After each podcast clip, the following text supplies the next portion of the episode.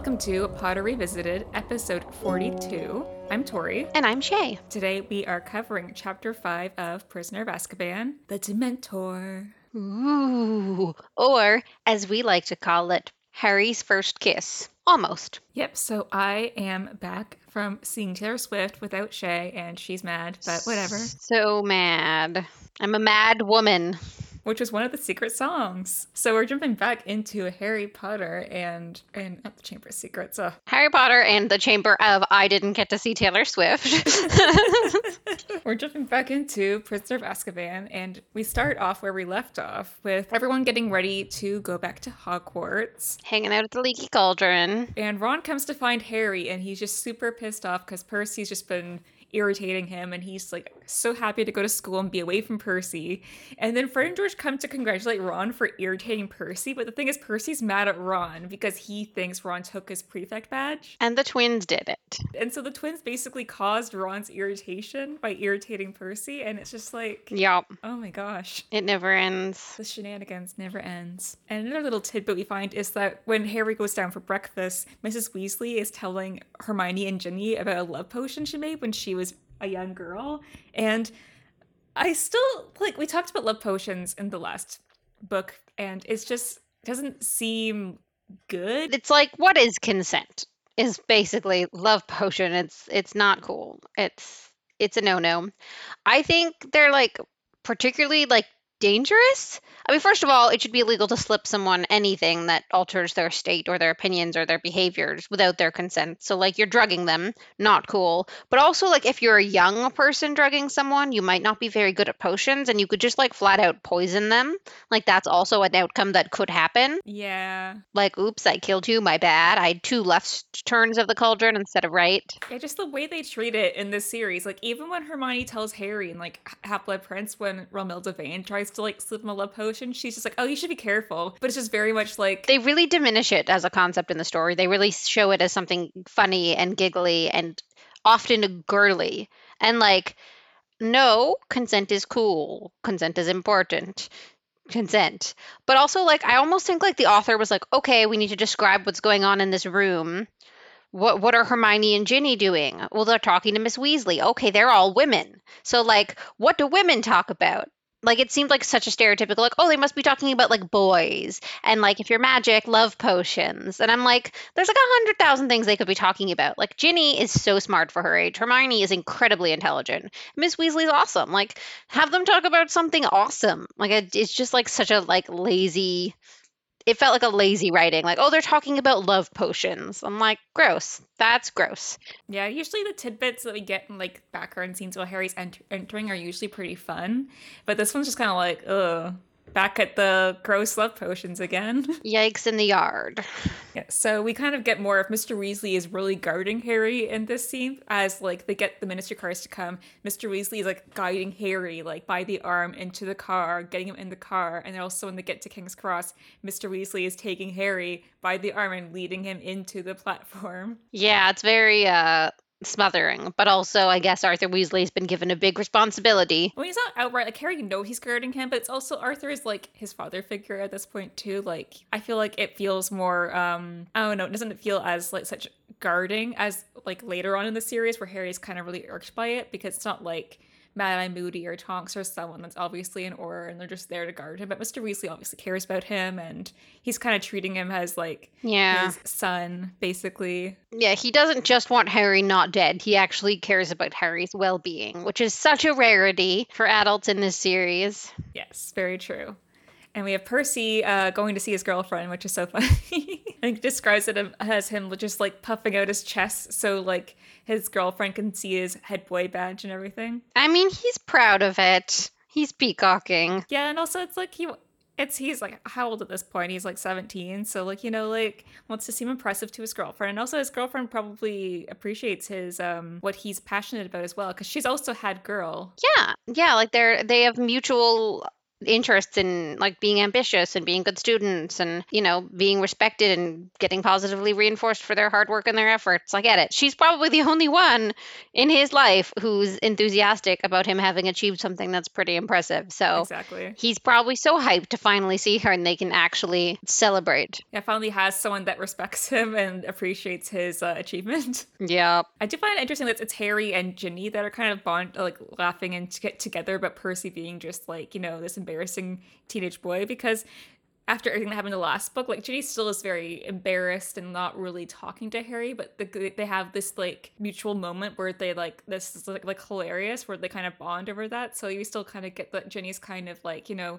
getting back to normal and we're seeing more of her character. yeah it's nice to see more of ginny and it's also nice that they're bonding harry and ginny it's early and they're just friends and it's not a thing but it's like they're sharing it together So definitely getting more more Ginny, which is nice. which is nice she's such a badass in the books It's coming. Just you wait.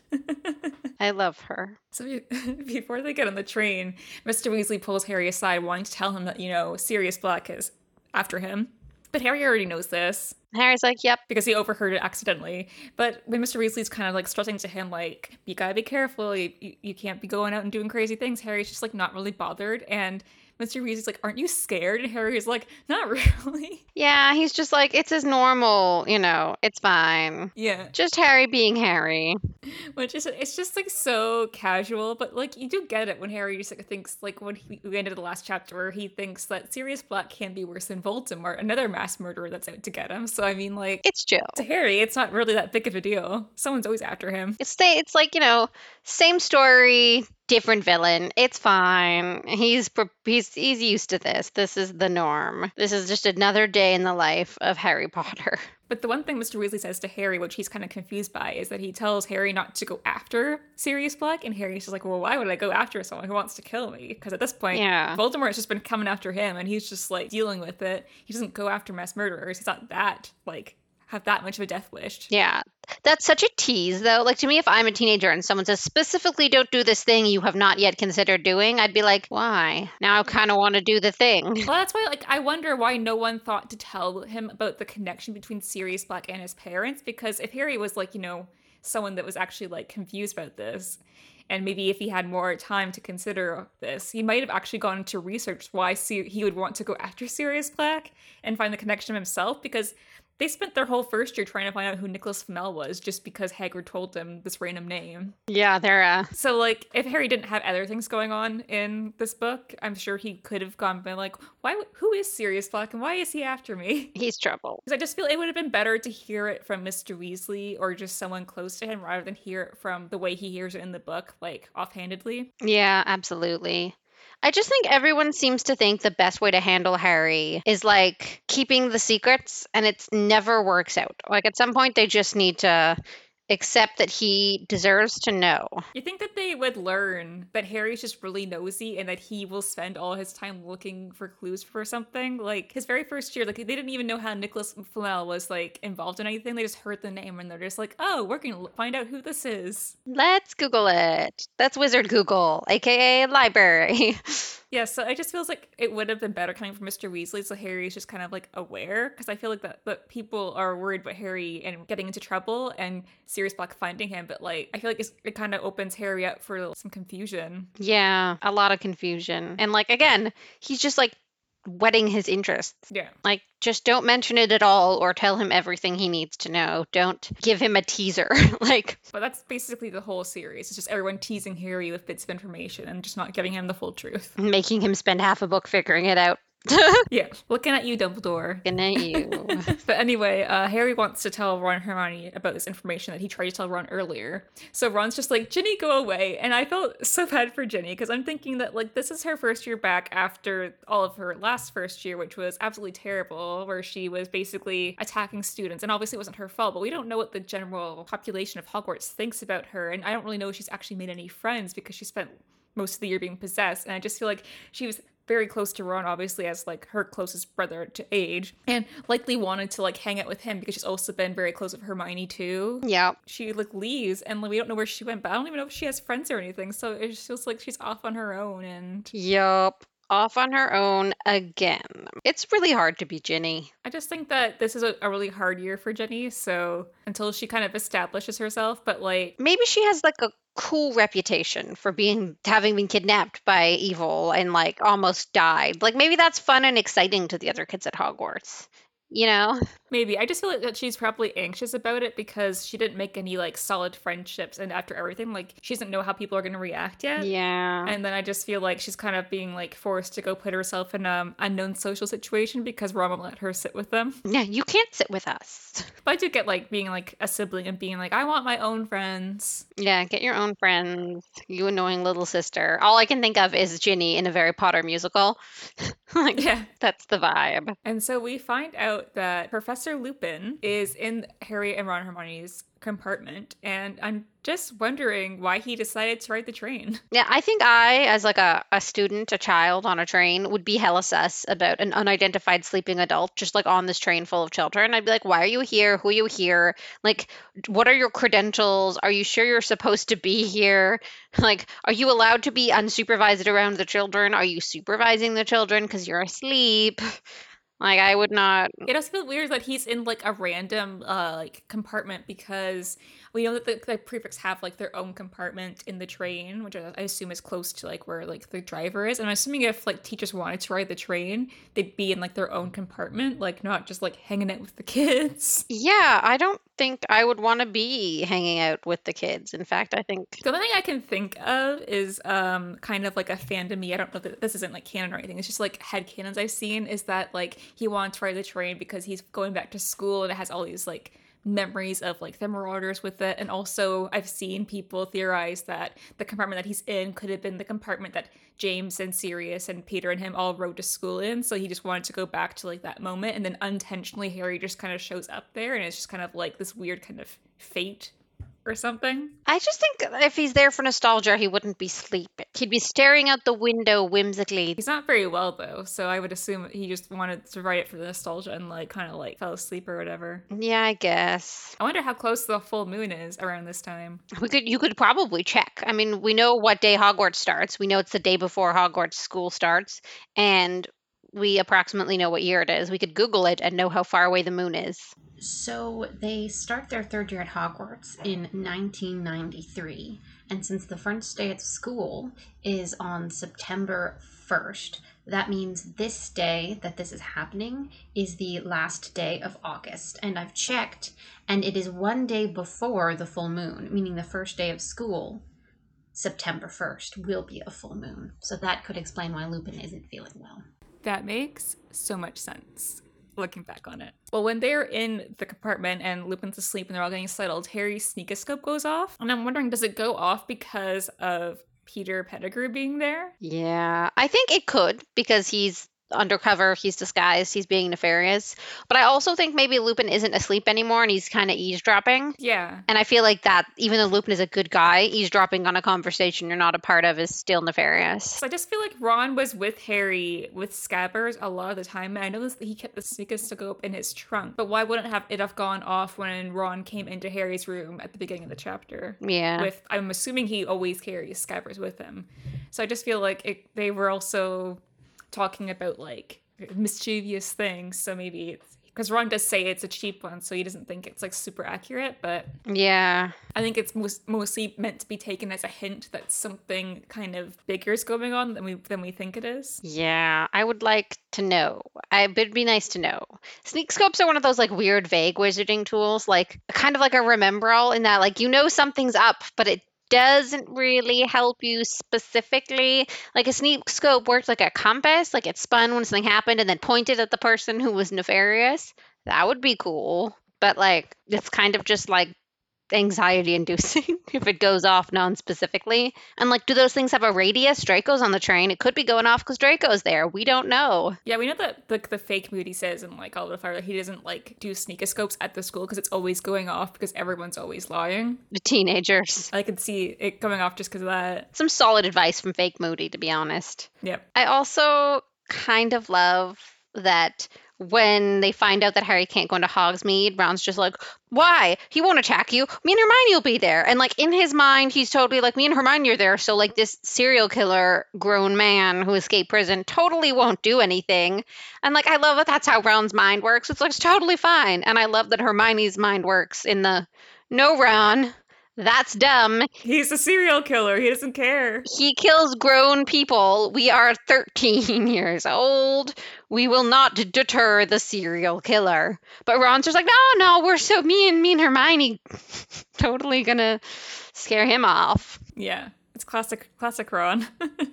but I'm sure it, it really sucks for Harry to hear them talk about all the things they can do at Hogsmeade, and Harry just has to sit there knowing that he can't go. Yeah, they probably should have eh, like checked if he could earlier on, like as soon as they start talking about it, because they know what his home life is like. They should be like, did they sign the form before they go into how cool Hogsmeade is? Be like, oh, I'm excited for Hogsmeade. Me too. Harry, are you coming? I feel like Harry doesn't go into like the really big depths about how bad his like the Dursleys are, so they know that they don't you know they don't get on and like they're not really likable or they're mean and stuff. But I don't think Ron and Hermione are like un- uh, they don't understand why the Dursleys wouldn't sign the form because they have good parents. Yeah, Because I feel like if you have, have like a really good relationship with your parents, when people don't, it's hard to imagine. yeah. Especially if you don't know all the details. I do feel like Harry doesn't share. Like he says offhand things, but I don't think he really point blank says the Dursleys are abusive to me. I mean, Ron knows that there were bars on his window, and yeah, that's true. that seems pretty fire hazardy, aka abuse. It's hard to know though. Starting into our Crookshanks versus Scabbers debacle, I do. I always feel like I really identified with Hermione having this cat because I am just a crazy cat lady and I'm here for Crookshanks and all. But now that I'm also like a, my, like a, my own pet owner, like I just don't have a pet, like a family pet. It's like my pet and I take, I am in control of it. I take care of it. I am in charge of it. Whatever. I do feel like Hermione doesn't really do that good of a job of like um keeping Scabbers and Crookshanks kind of like in check. Like she has to know that Crookshank's a cat. Cats view mice as or rats as prey. And Ron's calling her up, being like, keep the cat away from me. Like I have my rat here. And I feel like she's just very blaze about it. Yeah, And I do feel like she's just very she, she doesn't take it as seriously as I think she should have. Like it obviously ends up being Peter Pettigrew, but it's this thing. It's like that's her friend's like lifelong pet, and like I know you just got a pet and you love it and you don't want him anyone to hurt it and you don't really. It's like her baby basically. yeah. But I'm like like it's your responsibility to like be keeping the cat away or making sure it's not doing anything it shouldn't be doing. You have to be conscientious of it. And she isn't the most conscientious of it. But also, she's 13. I, I probably couldn't have been a responsible pet owner at 13. It's kind of crazy when you think that they let these kids that show up at 11 have a pet that they bring to school because, like, there's responsibilities involved with that that are a lot. Yeah, I get small pets because I feel like growing up we had like hamsters and stuff, and that's like a pretty easy thing to take care of. You just have to remember to feed it every day. But yeah, these are like some serious pets that you need to take care of. Like, do their what happens when their pets get sick or whatever? Yeah, what happens when your cat eats someone's rat or toad? What happens when your owl eats someone's cat? Like, So Malfoy comes as he always does, just to antagonize everyone in the compartment. And I'm just thinking, like, he literally does this every single book. mhm. Or he's done it like the, the first book and the second book. But I think even in the books after this, he always comes up to Harry on the train just to antagonize him. And I'm just like, yeah, he's like, what is the point? Time to get Potter's year off to a bad start, as is tradition. Like he literally goes, goes looking out for this. It's just like the highlight of his journey. Every year he's like, I'm gonna go antagonize Potter just to I don't know if he gets some kind of validation or like I think Draco is very conscientious of like status and like he has a lot of status at home in the world as a pureblood. But like he wants to have a, a higher status among the students.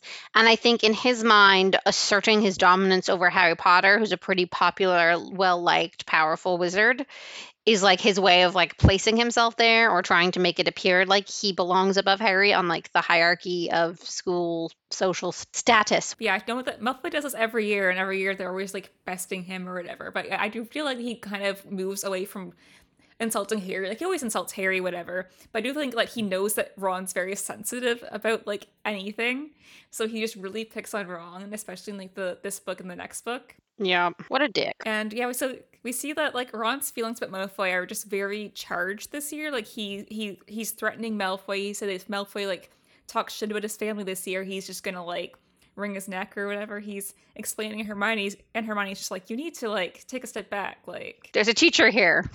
yeah, but I feel like her, like Ron is just is he's getting over more aggressive towards Malfoy. Like Malfoy's really getting under his skin this year, and I'm wondering if it's just how the age that uh, Ron's at. He's a 13, and now this is kind of like the time where like Hormones, endorphins. he's just feeling like really feeling his anger and his like pride and everything or is it because he's aware of what the Malfoys have done to Ginny in the last year and that's just kind of like made him even more distaste like more disdain towards the Malfoys I think it's both. They've personally screwed over his family and he's mad, but they're also shit talking his family and that also makes him mad. So I feel like the Malfoys decided they wanted beef with the Weasleys and Ron's just coming to terms with like they want beef with my family. This is the way it is. I must you know, do my part in the family long-standing feud with the Malfoys. I must thwart Draco. watch out Draco well Draco will get his uh comeuppance in this book just not by Ron How unexpected.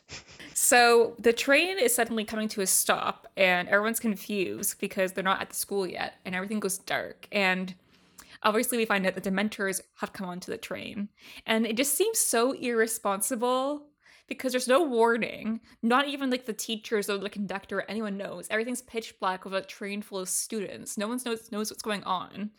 I don't think half the students know what a Dementor is, and it just seems like I think either the Dementors weren't supposed to board the train, like they were just supposed to be flying around nearby in case the train is attacked, and they probably sensed something and went aboard with their weird Dementor senses and shouldn't have, but they didn't seek permission because they're like they're Dementors. They don't want to seek permission. They want to go around eating souls. Um, but I also think maybe it just wasn't expected to go that way. Like I can see how if I take away what dementors are and just think big burly security type guys, I could see them doing a look down the train to make sure there's no one hiding on there or like using advanced magic to check if someone on the board is not who they're supposed to be using polyjuice potion whatever. Like i understand the logic and the safety level of it but like i don't think it should have been dementors that did that. I think searching the train is a good idea. I think it should have been someone like a human being like an Auror or something that did that because the dementors have such a huge psychological impact on everyone in their vicinity. And like these are teenagers leaving their parents house. There's first years on that train. Like it's so unhealthy to have something that's just like literally the embodiment of like depression and sadness and fear walking around the children is a terrible idea. So i really think they should have like got an Auror to do it Yeah, I get the idea that they're like searching. And I do think like this kind of shows the con- the amount of control the ministry has over it. Because I know Cornel- Cornelius Fudge is just letting them do whatever because he wants to catch Black. But like, I feel like they just kind of do things, and he's just like okay with it because he's really feeling the pressure to catch Black. But we obviously get that this wasn't like what was supposed to happen. yeah it was not ideal But I do feel like if once like the, the conductor or something knew that the Dementors were coming on the train, they should put like an announcement over being like, "Stay in your carriage." Yeah. But I mean, maybe there's not much you can do. Like, you stop, there's Dementors. If I'm the conductor, my options are tell the children Dementors are boarding the train and they're all going to freak the heck out. Or, I don't know. It's a tough situation. Yeah. But, like, if we know that the Dementors searching the train wasn't planned, that means they didn't plan someone to search the train. And I think that's irresponsible. they should have absolutely had an adult human ish non Dementor searching the train for imposters and danger. But, you know, that's just my perspective. Negligence. The Dementors wouldn't have had to search the train if someone else responsible was searching the train. Everything's negligent in the wizarding world. Seriously. But so the mentor comes into the compartment with Harry and Ron and Hermione, and Lupin's like there. And this is where Harry's kind of like feeling the the chill that just goes into like his heart, like it's in his soul basically. And when he hears this like screaming in like the back of his head, where it's like someone pleading, and then he wakes up and and he's like on the ground, so he's obviously passed out. And he pretty much almost had his first kiss. How romantic. A Dementor. But I'm just wondering, like, what would have happened if Lupin was not there? Because he really took hold of the situation where I guess like the Dementors were really coming at Harry, which they weren't supposed to do. They're supposed to be searching for Sirius Black. and he basically forced them to leave because he told them to leave, they wouldn't leave, so he forced them to leave. And then obviously Harry had like a very bad reaction, so he was able to like get them all chocolate and like help them. I think if Lupin wasn't there, Hermione would have had to do something because I don't think the Dementor was ready to let go of Harry, and I think everyone else would be panicked. And I mean, Herm- or I think Ron, realistically, Ron would say, Hermione, do something. And then Hermione would, she doesn't know a Patronus. She'd like Lumos in its face or something and hope it drops its connection. Like, do a bat bogey hex, whatever she has. You know what? I, I think they would try something because I don't think it would have let go of Harry on its own. Or Ginny just punches it. She's like, "That's my man." Speaking of Ginny, uh, we get like um, when the, the, lights are off before Harry's kind of like passes out. We we hear like all these people. So Neville comes into their apartment, freaked out, and then Ginny comes because she was looking for Ron, which I thought was really sweet. That she was looking for her older brother because she was freaked out. Yeah, I wonder if she was looking for Ron because he's like the most emotionally supportive of her siblings, or if she was looking for Harry because Harry's a big hero who saves people all the time. Well, I do think compared to like all she has is Fred and George, who I feel like wouldn't take the situation seriously. No, they wouldn't. And I think she Percy would also make it, it too serious. Yeah, like, he like he treats her as a child, and Ron's more her age, so he won't treat her like an inferior. Like I think Percy would over coddle her. Ron's definitely the best choice. I just wonder if it's just Ron that she's going for, or also like Harry and Hermione, because also like when weird things happen, it's almost always those three. so like she's like something's up, they'll know or it'll be happening in front of them and I can find out what's going on. But I do agree Ron is definitely the most emotionally supportive of the um, Weasleys on that train for Ginny to go to. And also like he saved her last year. Like Ron went down into that chamber to try and save her. That's why I do think that they have a pretty close connection compared to the other brothers. Like Shelby loves all her brothers, but like Ron's their closest in age, and I think they just have a closer bond. None of them almost died to save her. Slackers. you know, absolute slackers. Yeah, exactly.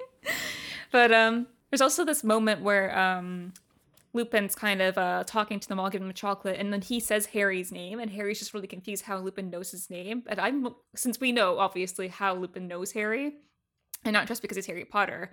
I'm just wondering what was going through his mind seeing Harry face to face for the first time because I don't think he's probably seen Harry since he was a baby. So just seeing like a full, basically a uh, young version of James staring back at him with all his eyes, that's got to like really be like a punch in the gut. First of all, I think it's really funny that Harry is shocked that Lupin knows who he is because he's Harry Potter. Like we've already established for two books, everybody in the wizarding world knows who you are. You have a very distinct look. You've been in the newspaper, and he's like, "How do you know my like?" Could you imagine like getting on a train and sitting down next to Michelle Obama? And her and and you being like, oh hi Michelle Obama, and her being like, how do you know my name? and you're like, you know, I do wonder if it was the way he said his name because the way I always read it is that it's it, it seems familiar. And Harry is used to people knowing him like on the surface, like his name and stuff, but not really seeing like they know him like well. Mm. So like he said it with like a sensitive tone, almost like Harry, and not Harry. So maybe he just got a, a feeling that like Lupin seemed to know him. Because I think it's kind of foreshadowing to the fact that Lupin seems there's more to Lupin that we like than really meets the eye. He's not just a new professor. There's something important there. And then we also get the fact that Ginny was also very shaken up by the Dementor since Harry was kind of like, you know, kind of embarrassed that he was the only one that passed out. But then he said that Neville was really freaked out. Ron and Hermione also weren't happy and Ginny actually starts to sob a little bit. So I just thinking like the things that Ginny must have like seen or felt would have been pretty scary. I mean, yeah, she was possessed and she almost died. So she has like a recent trauma that's actually pretty terrifying. Yeah, just thinking of like how recent her trauma is. I think that the Dementor must have really affected her. And that's why she went to Ron probably, and she because she was that scared. And just poor Ginny. They kind of gloss over the trauma she's faced, and we don't really get um, a lot about it until she's until she's a lot older of the Phoenix when she kind of explains about the possession tells Harry he's a dumbass. yeah, tells Harry to shut up. But um I didn't even get therapy, Harry. No one, no one gets therapy in the Wizarding World. God damn, they should all be in therapy. Everyone should be in therapy here. Well, despite all the shocks, they do make it to Hogwarts in one piece. Mostly one piece. And this is like the first reference you get of the carriages that take the older students to the school because Harry took the car last year for Ron, so we didn't get this information. But Harry describes them as carriages that are like pulled by invisible horses, he says, which is really interesting because we actually find out that it's Thestrals that are pulling them later on. And then Harry feels kind of woozy still because he passed out, and then also the Dementors are all around the school, so he keeps he doesn't feel great. yeah. And of course, Malfoy finds out finds out because uh, I think he said Longbottom told him. I wonder why Neville would tell anyone. I Like, feel like Neville was over, was telling someone, like probably like Dean or Seamus or something, and it just kind of came up in conversation, and and Malfoy overheard. I don't think I would. I mean, I guess they're like 13, but I don't think I would tell anyone if something like that happened to my friend. I'm sure he didn't mean it to be malicious. It just wasn't something he thought about. Yeah, Neville's never malicious. I just like feel like he just kind of tells things how it is. Also, just think someone having like a fainting reaction is like a really big deal when you're that young. Like it doesn't happen to young people very often. But as someone who has passed out in public, it is kind of embarrassing and and really awkward and stuff. So I really do feel for Harry. We both fainted at the same place. I mean, I passed at other places too, but uh, we both passed out at work. I think it was like within the same month, too. We both fainted. And uh, fun me and Tori fact. And uh, she fainted in front of customers, so they sent her home. And I fainted not in front of customers, so they made me stay. How sketchy. Tell us about your sketchy first job. Poor Harry just passing out, and then uh, um, McGonagall pulls uh, Hermione and Harry in to have a talk, and basically they bring in Madame Pomfrey, and, Har- and Harry just feels like ten times worse because she's like, "Oh, maybe you should stay in the hospital wing," and they're just like coddling him, and Harry's just like, "Oh my god, no, please, no." Leave me alone. Stop embarrassing me. He's like, "What will Malfoy think if I stay in the hospital wing the first night back?" And it's just very much like the things you would worry about as a teenager and like having like something really embarrassing happen to you and everyone knowing about it and how they perceive you. Yeah. Because Harry does not want to be perceived as delicate. Which is hilarious because, like, you didn't die. You were supposed to have died a while back and you didn't. So you're very undelicate. I do find it interesting that Madame Pomfrey, when he explains that Professor Lupin gave him chocolate, she's really impressed. And I feel like Madame Pomfrey and Professor Lupin should have a very good, like, almost kind of like friendship because all the time that he spent in the hospital wing growing up, Yeah, they're probably pals. She's like, this guy's cool. she seems very impressed with him. I got so we know how much she didn't like Lockhart, so I feel like it was kind of a snub being like, we finally have a professor who knows his remedies. Competent person. And also, I think for her specifically, most people completely disregard her job in that they blatantly let students break themselves all the time, knowing that it's going to end that way. And it's so nice for her to be like, hey, this guy, someone who actually cares. he wants the students to be not sick, not in pain, not hurting. He did a thing to help them. I didn't know that was possible. Working at this school with this headmaster? Shocking. And when Harry leaves, we obviously know that Hermione and McGonagall are talking about her times table. Mhm. And something, it just like, we know that she gets a time turner here. And I just feel that someone should have been looking out for Hermione's like mental health because I get that she's very ambitious and she's very academic and she wants to take all these courses, but that someone at some point has to say, okay, you can't take this many courses because it's too big of a workload. You have to pick and choose. Yeah, like even if she can time travel back to like go to more classes, does that mean she's also time traveling to get extra hours to study and do homework? Because there's only so many hours in the day. And at that point, like you're going to be so tired because you were still physically awake for whatever 36 hours. You know what I mean? Like your body is still going to be tired. Yeah, and it's the fact that also it's like one thing if she was an adult and she's consenting to this, but she is a child and I just feel like there's no safeguarding around this. They're just like, oh, Hermione's because she had to get special permission. So like, all obviously, all the teachers were like, yeah, this is fine. But obviously, we know that this kind of like made her go insane and like she really struggled. Yeah, she was stressed, she was overworked. And I just feel like someone should have been looking out for her because she didn't have like the capacity to think about how this would affect her brain. She was just thinking that all the classes that she wanted to learn, like she just all she wanted was to learn, but someone like had to be there being like, "Okay, this is not possible."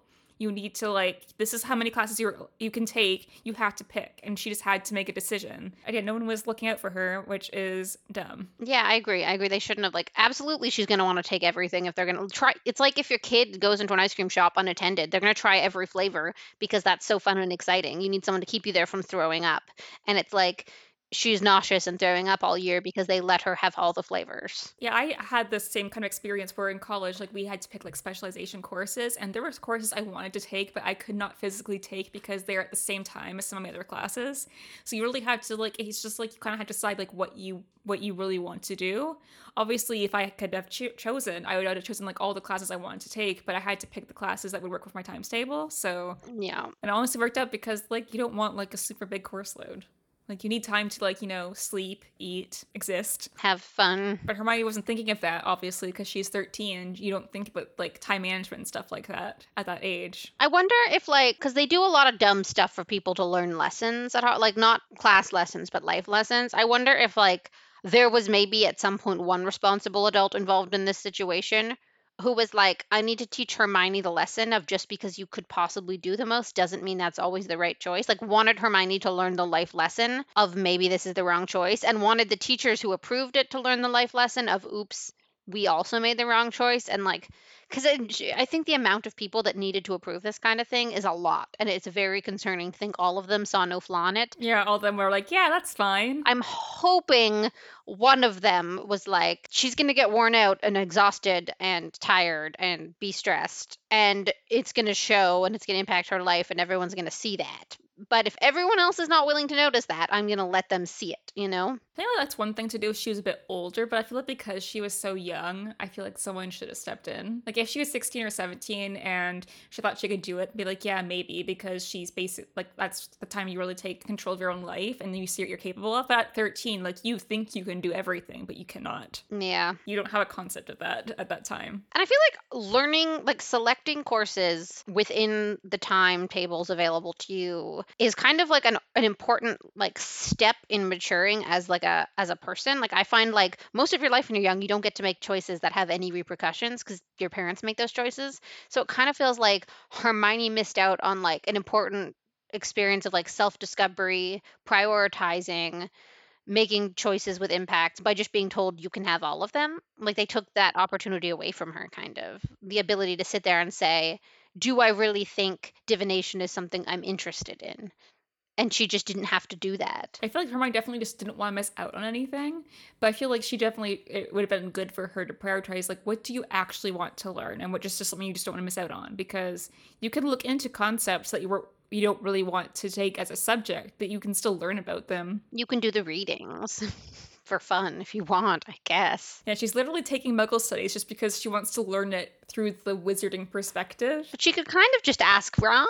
yeah, obviously this is Hogwarts, so they don't care about the students and their mental health. Mm, no, they're like, imagine how impressive we'll look on like the annual examinations if we have a student that took seventy-five classes this year. We're gonna look so good. I wonder how many students, like, if Hermione's like the first person they let do this, or if any other students have done this before. Well, we've learned that we know at some point how many owls uh, Percy got and it's more than a timetable would allow. So Percy st- most likely had to have a time turner in order to achieve canonically the amount of owls they say he got. We know that Hermione ends up with 10 owls, and she does that having a time turner for one year. And we know that both Percy Weasley and Bill Weasley had 12 owls each, which means that they also likely needed to have a time turner in order to attend all of those classes. Interesting. Yeah. So either that's a screw up by the author, which wouldn't surprise me, but I don't hate that if they give Hermione a time turner, Percy also seems like the same type of student that they would. He's very responsible, more so than Hermione. He doesn't get in trouble like he. I think it makes sense. Well, we come into the sorting's already happened, so we get no no sorting hat new song until next book. Poor Harry never gets to see the sorting. But we get to see the new teachers, and so Professor Lupin is introduced as the new Defense Against the Dark Arts teacher, and Ron nudges Harry to look at how Snape's reacting, because obviously we know that Snape wants the Dark Arts job, but Harry notes that he looks like he doesn't look like with hatred at Lupin; it's complete other loathing. The way that he looks at Harry. So we're kind of getting like some foreshadowing that the fact that they either know each other or there's something deeper going on with how angry Snape is. I mean, it's hard because like I like Lupin, and I think Lupin was probably the least bullyish of the people in the James Potter crew back in the Marauder days. But to the same extent, he was a bystander at least to all of the bullying Snape went through, and Snape hasn't gotten over that. So as much as like I wish he could have gotten over it a little bit and been more of a functioning person. He just never got past it. So for him, it's this person who, you know, had a huge negative impact on his life, mistreated him, encouraged others to mistreat him as far as he knows, and partook in the saddest elements of his life. So it's just kind of like, who invited this guy? Like Hogwarts is Snape's home too. I mean, he has his sad little house in Spinner's End, but like Hogwarts is his home too. And someone invited his like bullies to him his house. Though it's misdirected anger because Dumbledore is the one that brought him in. He's like, God damn it, Dumbledore. Not only will you not give me the job I want, you hired a guy you know I hate and have personal issues with for said job. I feel like with the, with the relationship between Remus and Snape, it's different though because I feel like Remus was never outwardly like he obviously he was a bystander and he admits that, but we also know that that Snape tried to out him as a werewolf during his like the time at Hogwarts as well. Like he's telling Lily all about this, and I feel just like half of it was obviously Snape is biased because he was raised by a pureblood witch who in turn raised him to be afraid of werewolves and installed the prejudice of werewolves in him. Part of it was also just kind of wanting to get one at James's friend because they're harassing him and it just like became this like vicious cycle of them trying to like one up each other. Yeah, I think I think it was just he wanted to have something he could use against them because they were using all these things against him, which is not cool and it's very childish and incredibly immature to out someone's like health issue, you know? Which is kind of how I see werewolfism. It's a health concern, it's no one's business as long as he's managing it properly and not biting people. But I can totally see how a teenager would find that out and be like, "Ha, finally, I have something to use against you," you know? But I also I know he also outs Lupin at the end of this book, which is why Lupin can't keep the job. And I think there's a part of me that like Lupin is like definitely the best defense against the dark arts teacher, but he does get loose as a werewolf and almost attack students. So like as much as I want Lupin to stay as a teacher, they did not do the best job of like making sure he could do it in a safe way. So like it kind of feels like Lupin totally could be a teacher at Hogwarts, but not with an asshole headmaster like Dumbledore. like you need to have a grown up in charge if you're going to have a teacher that could be a risk to students. I also think he probably should have had someone that's not Snape making the potion. I just feel like it just created resentment. Yeah. I mean, but Dumbledore always does that. Like he just like puts Snape and other people in these situations that aren't really the healthiest. Like yeah, Snape's on his side because he's basically being like pressured and blackmailed into being Dumbledore's puppet.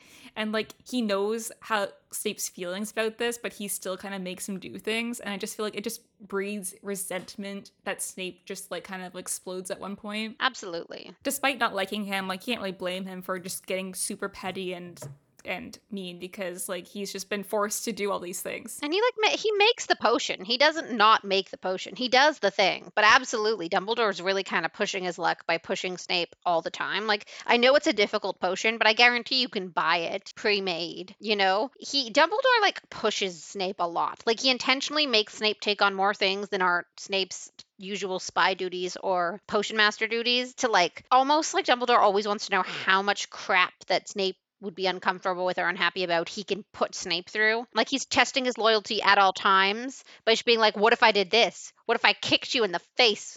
like he's just like a weird test every day. It's like he's constantly t- testing Snape by being a dick to Snape. It sounds like Dumbledore. So we also found out that Hagrid has been promoted to uh, care magical creatures teacher as well as also being groundskeeper, of course. And I'm just wondering, like, what is the requirement to teach at Hogwarts? Because obviously, here in Canada, like, all teachers need to have like a certification to teach. And I do know in college, like, I went to like an arts college, so all the teachers didn't weren't teachers by trade; they were professionals in the industry I was in, and so they had like their their um experience to back up like not really being a teacher. But I just feel like if you're going to teach children, I feel like you probably should have some kind of teaching degree. Yeah. I mean, I guess like there's no such thing as degrees in the wizarding world. Like there's no post-secondary education. McGonagall when she describes like how she got her job and whatever, I think to Umbridge later on, that she had like a certain amount of experience like she left school and got a certain amount of experience in whatever she was doing Yeah, she was working at the Ministry of Magic. so i feel like you have to have a certain amount of experience in something before you become a teacher and i do get that hagrid has like an interest in magical creatures He he definitely knows a lot about magical creatures. I wouldn't question his his knowledge on it. I would question his fitness to supervise children. you can be like the smartest person in this field of study but that doesn't mean you can teach it like i had some professors that were like really great at what they were doing but like the way they, they couldn't convey things very well because teaching is like it's basically like a calling or like an art. Like it's it's to be a good teacher like had to have a lot of skills. Yeah, endless patience, good at explaining things. I feel like for me it's easiest to explain with math teachers that are so good at math. yeah They like skip steps and do them in their head when they're showing equations and like that's not how you teach math. And that's sort of that's kind of how I feel about like Hagrid. He knows a lot of stuff about the animals, but there's things he's going to do intuitively and not explain to the kids that could be dangerous. And also because he's dealing with young kids too, I just feel like dealing with young kids, you're also kind of being a supervisor. I just don't. Hagrid can't control a class. Like he, we see this when he's with the Slytherins and the Gryffindors. Like he can't control the Slytherins. He doesn't have the amount of respect or like control needed to. Like McGonagall, obviously, no one like plays up on her class because she's like a respected teacher and she knows how to control a classroom.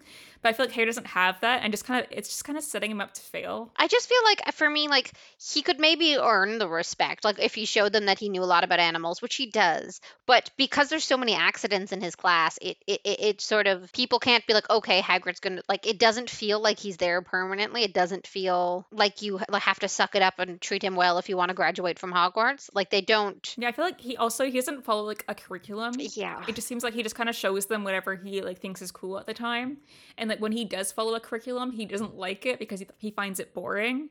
But I think that like to learn, students need like a, routine, like structure, uh, like a base. That's why like I think Luna says that they- they didn't like having Hagrid, and I assume it's probably because how crazy his classes were. Yeah, I mean, I can like, and even the Ravenclaws, like they're they're really studious, but they're also really creative, and I can see how like it would be stressful to have that much chaos. Like it feels like Hagrid's classes are chaos. Like you show up and there's a cool, awesome animal, but like you don't know what animal you're learning about because he's surprising you, so you couldn't like read about it beforehand to answer his class questions or to like ask questions you may have because you don't know enough about it yet to ask all those questions. Like the structure is hard, and I feel like care of magical creatures when kids are really young. To me, you shouldn't be dealing with dangerous animals. Like 13 is really, really young to be dealing with animals that are dangerous. I don't know. I just I think he gets too excited and he does it for the fun. Like what's the most fun thing we can learn about and he forgets that like half or at least a significant portion of teaching is also just like when they're kids making sure they don't kill themselves. Yeah, it's like how Hagrid's like technically an adult, but he doesn't feel like an adult. No, he doesn't. and it's probably like he's just very like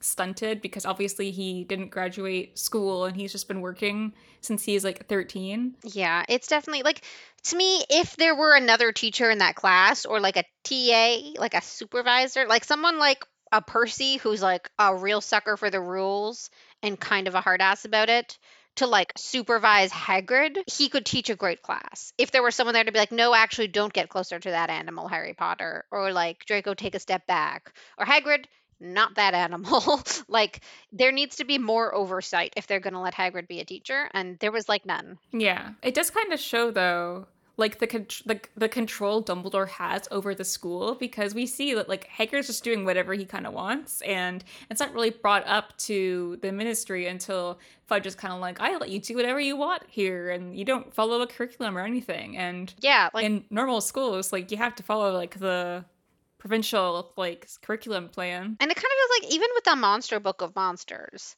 it's a dangerous book and not like the power of the word is dangerous in the mind. Like it could eat you a little bit, you know? yeah That should have come with a warning, I think, for the students. And like the Monster Book of Mon- like if a book is that hard to read, it should be maybe thought about whether or not it's the right choice for 13 year olds. Yeah, I just don't think Hagrid was very prepared to be a teacher, and he's just like he's really honored by the honor by like the honor Dumbledore has given him because he didn't finish school and now he gets to be a teacher and teach something he's really passionate about. But I don't think he is prepared to actually be a teacher. And I, I get that Dumbledore wants to like give Hagrid more responsibilities to make Hagrid feel more like appreciated, but it feels like he could give him some things that were a little less risky.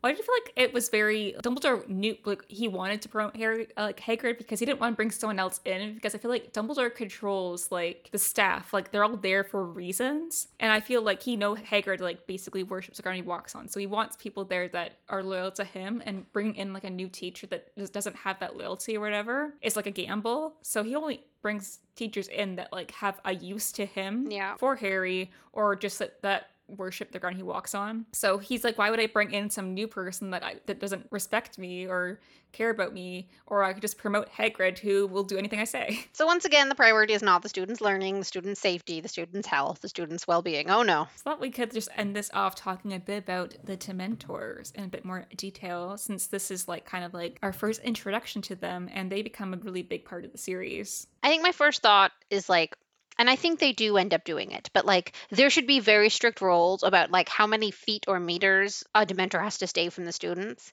because of the psychological impacts they have on students, like especially teenagers going through puberty and stuff like that. Imagine being a person who is clinically depressed. I can imagine. Then having a thing that's basically clinically depression lurking over you. Like it would be so bad. And I just don't think they put enough precautions in place. And I get they get mad when the dementors get too close and stuff, but there needs to be more of a set, very, very sturdy boundary of how close they can be because I want the students to be safe, but psychologically and well being wise as well as physically just not dead. Yeah, I think it kind of shows like how Cornelius is kind of dealing with the situation where he doesn't really consider like anyone else. The public relations. He's just considering just like getting Sirius Black back because it's making him look bad. He wants the Dementors everywhere. But Dumbledore's kind of like, actually, these things are kind of terrible. I don't want them near me. I also kind of think, like, I wonder why they went to Harry's compartment. Like, do we think they, like, sensed the Horcrux insides of Harry and was like, oh, there's something dark and evil in here? Do we think they sensed Peter Pettigrew and, like, his malicious intent? Or do we think they were just opening doors? Doesn't Sirius say that they're like blind so they can't actually see? But I think that because they're looking for Sirius Black, but I think because they like the w- reason why they just affect Harry so much is because he has such trauma in his life. It's like delicious to them or whatever. They like they live. Oh, they were just, he smelled good. yeah, they suck on it and like they, they could just I guess they were looking for Sirius and they're like, wait a minute, and they just see all this trauma and they're just like, This is too delicious to turn down. which is also like the reason why like they were like around the Quidditch pitch and stuff would later on in the series. I just feel like around Harry they, they just can't help themselves. Which is why they're so dangerous because we can see that the ministry doesn't really have control over them. They kind of do they do what they want. Yeah, like they're teasing the Dementors. No wonder they're going to switch sides at some point. Like they're being taunted. They're like, here's some miserable children. Don't get too close. Yeah, exactly. It's like wafting fresh baked bread in the window of their house. So I guess my final Dementor thoughts for this chapter are a little bit like, why? I get it. I get that Dementors are scary, and I understand that like by diminishing the like will of prisoners in Azkaban, it reduces the likelihood of escapes and plotting future crimes or whatever. Fine, but why are they the ones who are assigned to do out of the school business? Like to me, like have them on call, and if you find Sirius Black, you call in some Dementors. Fine, but they should not be the ones doing this job. Like there should be Aurors, not like controllable, legally can be held responsible for their actions, trained Aurors, should be walking around Hogwarts, should be looking at the train. And it's using the Dementors, it almost feels like Fudge chose that because everyone is afraid of the Dementors, and saying I've released the Dementors to handle this makes it sound so extreme. Like it's like the nuclear level solution. Yeah, I do think that it's it's for him to look good Yeah, not practical though. because it's also the fact that like no one's escaped from this prison, so it's just like this big unknown thing, it, it causes fear. And the fact that everyone assumes Sirius is super crazy and this crazy murderer who's like basically another Voldemort, and so he wants some like the biggest baddest thing out there to make it look like he's doing something good. When really I don't know if it's actually good. Probably just more harm than good. Yeah, I would think so. I mean, they don't really help. Yeah, so I think that's pretty much it. Do you have anything else? Um, my preferred dark, brooding, cloaked creature at Hogwarts is Severus Snape, and I like to keep it that way. cool. Thank you for listening to this episode of Potter Revisited, and we'll be back next time to discuss Chapter 6 of Prisoner of Azkaban, Talons and Tea Leaves. Finally getting into some new classes, which will be fun. I'm hyped for divination. Yep. If you have any thoughts about today's episode, you can email us at potterrevisitedpodcast at gmail.com or reach out to us on social media at potterrevisited, and we will see you next time. Bye.